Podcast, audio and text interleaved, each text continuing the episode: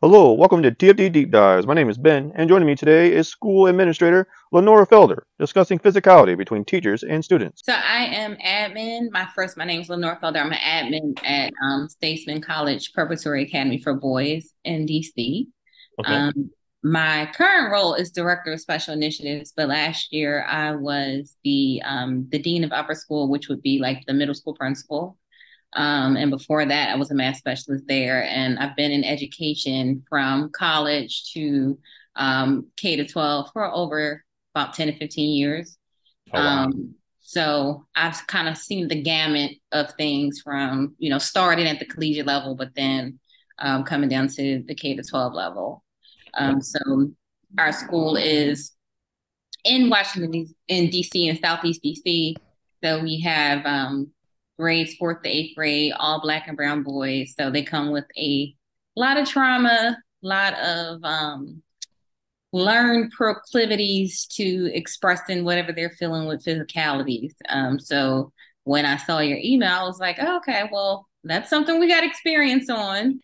Okay. All right. So this very first one is have you ever been in a physical altercation with a student or have witnessed that or know anyone or do you have any examples of anything firsthand?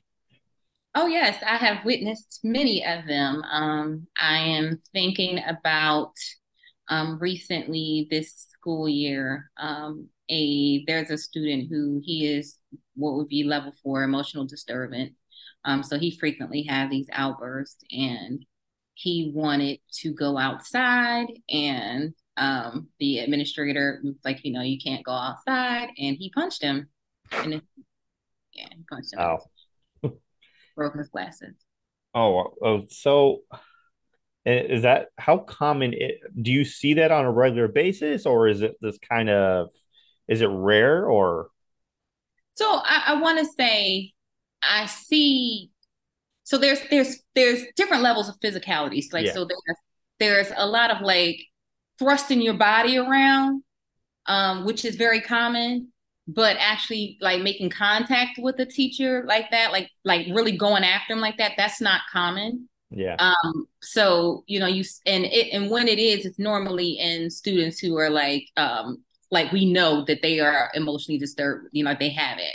Um so it's it's more of an expected thing in them as opposed to other kids, but we're but so you see a lot of like throwing the body around, but you don't necessarily see them making contact with an adult in that way. Okay. All right. So would you say it is a would you the next question is how much more common is that now than say 10 years ago? Do you do you think is it happening a lot more often or is uh, just social media and the news just kind of reporting it more so than 10 years ago or is it has it gotten better or worse or what are your thoughts? I think it's a it's a combination of um it's happening more often. It always happened.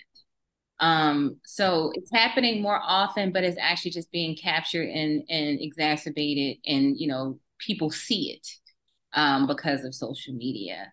Um i think that there is definitely a breakdown in the relationship between, um, I would say, the general public and educators, where there's no respect for educators.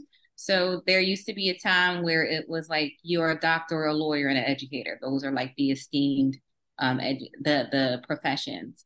But I think um, there's a general decline of respect, and and it's like glorified babysitters. And you know, and I wouldn't even say it's as the respect level is even that. It's like kind of reducing educators to the help. And so when you think about like how they treat the help, think about how they treat waitresses, think about how they treat janitors. The thing is, it's on that same realm before. So where there there would be this um, middle ground, like I disrespected a teacher, I have to deal with my parents. Where the parents are more so like, yeah, that's what they get. So I think that that because we we characterize a lot of it as like um, looking for a moment, and so you see a lot of parents even online saying, "I went up to that school and I did whatever," and they're like they're the ones who are trying to make a moment by showing on social media, you know, something that's not even something. So I think the not necessarily like the kids are no worse. Yeah, I, I think that the conditions where what's acceptable, um, it has gotten to a point where it's like the parents want in on it too. So if you don't have anyone telling you that the behavior is not okay, they're actually condoning it, then you'll see an uptick um, of that. And I think that that's what's happening. All right, makes sense. Great, makes sense. Um, so what do you think is causing all this hostility among students and teachers? Like, what would you, what would be the highlight of to you? Like, what would you highlight as the main is the problem for it all? Um, I think that it it has absolutely nothing to do with teachers and students.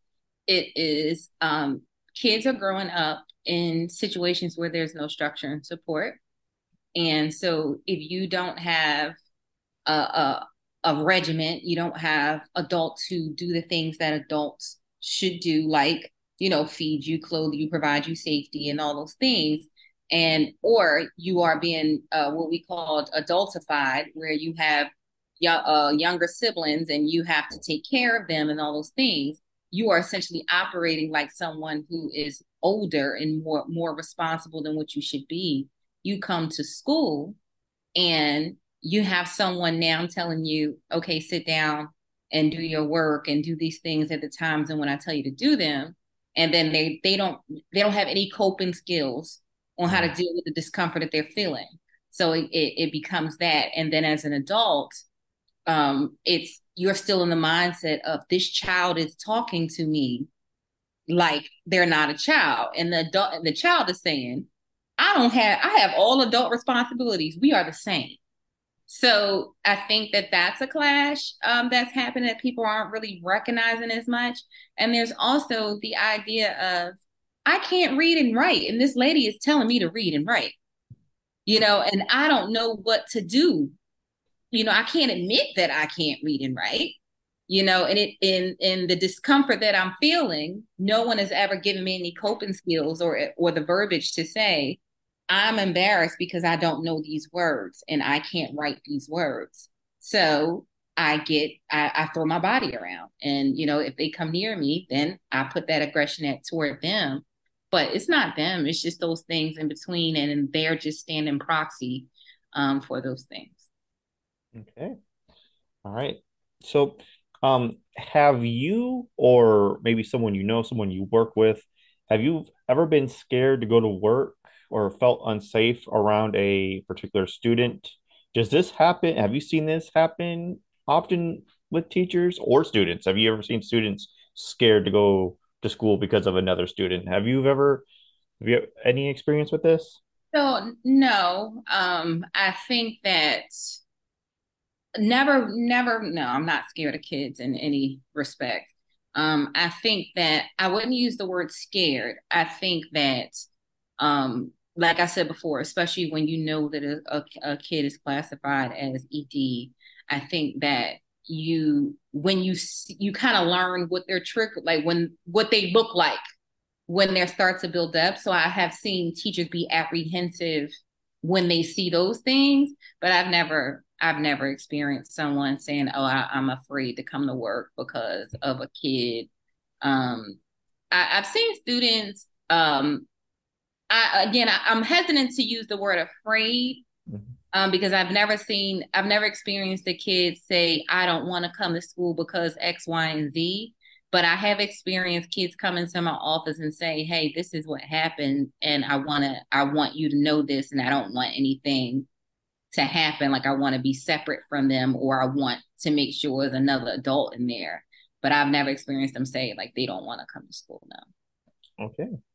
All right. So um, have you ever gone to an administrator about a student before? What's your experience with admin getting involved? Do they tend to be helpful? Do they?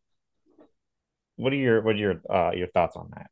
So again, I am admin, but uh, we our school works a little bit differently. We are not one of the schools that uh, opt to suspend kids, and we don't like we're not punitive in that regard. Um, what we do is we are always looking at like therapeutic options. So we have counselors, we have therapy, we have you know, we look at everything from the the avenue of like, what is Maslow's hierarchy of needs? Where are they on this hierarchy? And how can we, you know, find where we can find the problem in in one of these levels? And so we try to operate in a way that's like that, you know, providing they're talking to the kid, providing them with therapy, you know, they a lot of times you'll see, you know, they're angry because they're hungry. So we get them food, we connect their, their families with, you know, different food banks and things like that. Um, so we try to we take a therapeutic approach to things. Um, but what we have experienced um, are a lot of adults who are very, very obsessed with punitive measures, and they don't think that if if you don't suspend them, you don't um, kick them out or anything like that, then you haven't done anything.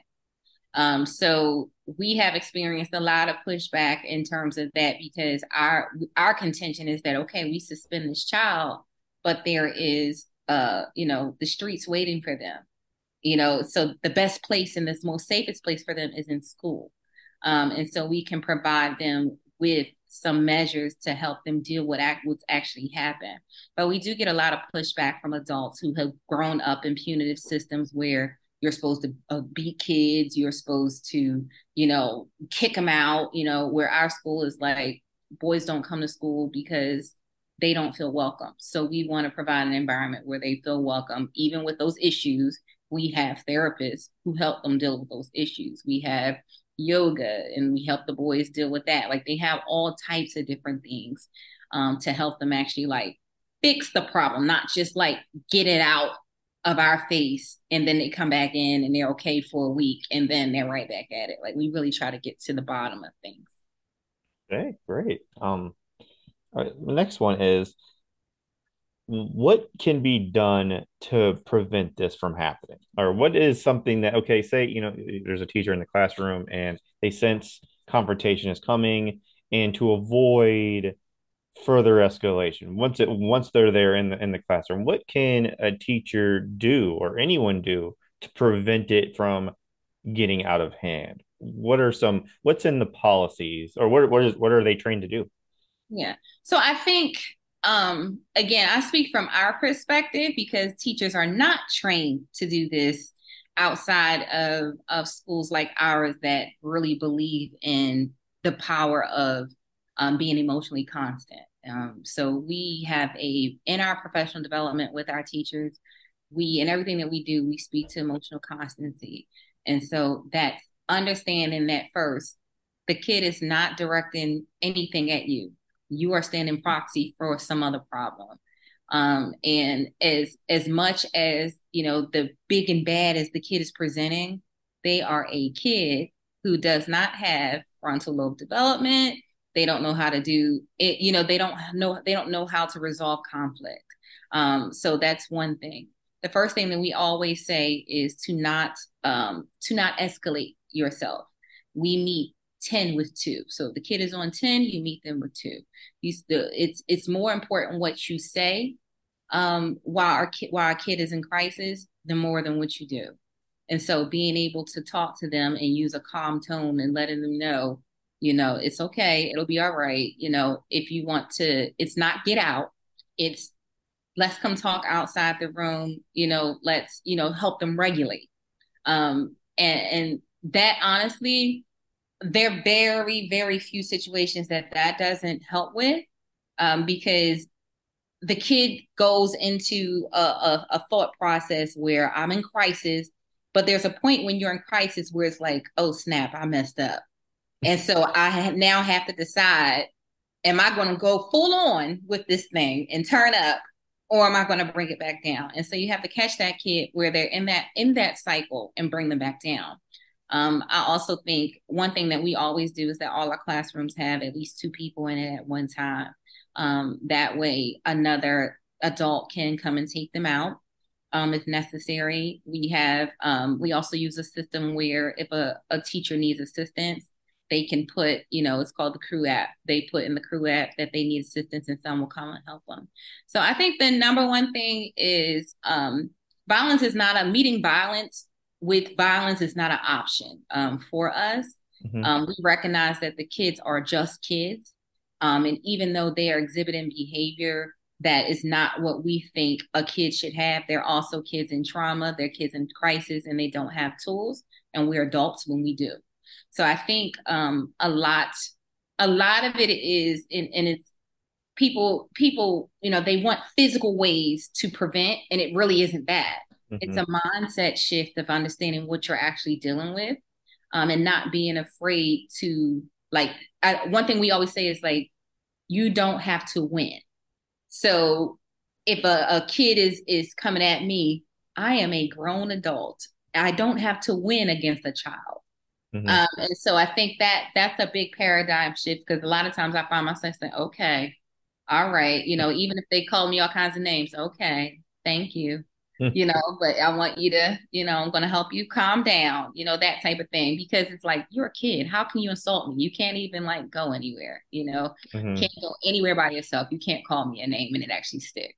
um, so I think a lot of it is, is, is really, um, helping people to see the big picture of what they're dealing with and, and helping them to, to shift their paradigm and, and their framework around these things so they'll know how to calmly um, and more effectively um, respond when these things happen.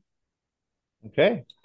All right. And my last question is kind of okay, say number six didn't work. They couldn't prevent they couldn't prevent anything. And they're in this situation, you know, they're in it does reach a boiling point and they're, you know, an a physical altercation, a fight is happening between a teacher and student. What are teachers supposed to do so they don't get in for in further trouble? Are they just supposed to restrain? Are they supposed to not do anything? Or it, because at what point is it okay for a teacher to have self defense? Okay, so it's um you're supposed to try to restrain and you know just to keep their hands you know get their hands away from you and get them in a in a position um, where they cannot harm you um, what typically happens is if if like a student will go get another adult or like i said our we always we already always have adults in the room so that's a thing but you typically happens a student will get another adult um, mm-hmm. because you know when you're in that situation you can't pick up a phone and try to call you know, mm so that usually happens when someone comes in the system. I think um it, and it's a difficult it's a difficult question, but self you're still an adult. Yeah. So that self defense thing is not something that mm-hmm. is is something you can say. You you can't the self defense is the restraint. The self defense is getting someone else involved there is no time where it's okay for an adult to like say, okay, now you hit me, so now I'm going to hit you. That's not that's not ever okay. Mm-hmm. Um, because what, regardless of what people have, like I said, they are still kids. Mm-hmm. One, you are still the professional. You are still the person that's supposed to have more emotional constancy. Um, and then also, when all is said and done, you're the person that's going to get in trouble. You're the person that's going to lose their job, regardless of the situation. Like all those things going to happen. So I think that people have to look at it. You know, we a lot of times when people this is an emotional topic, so they look at it from a point of fairness. And so it's not fair that a kid can hit me and I can't hit them back. But the idea is not necessarily about fairness, it's what is what's appropriate. Um, a kid in crisis who is, you know, using physicality in lieu of words and being able to say, you know, how they're hurt versus an adult who's more trained, you know, has the biological development to help them restrain. So I think again, this the the defense is the restraint, the seeking out help, um, you know, to to remove the kid from um, the environment.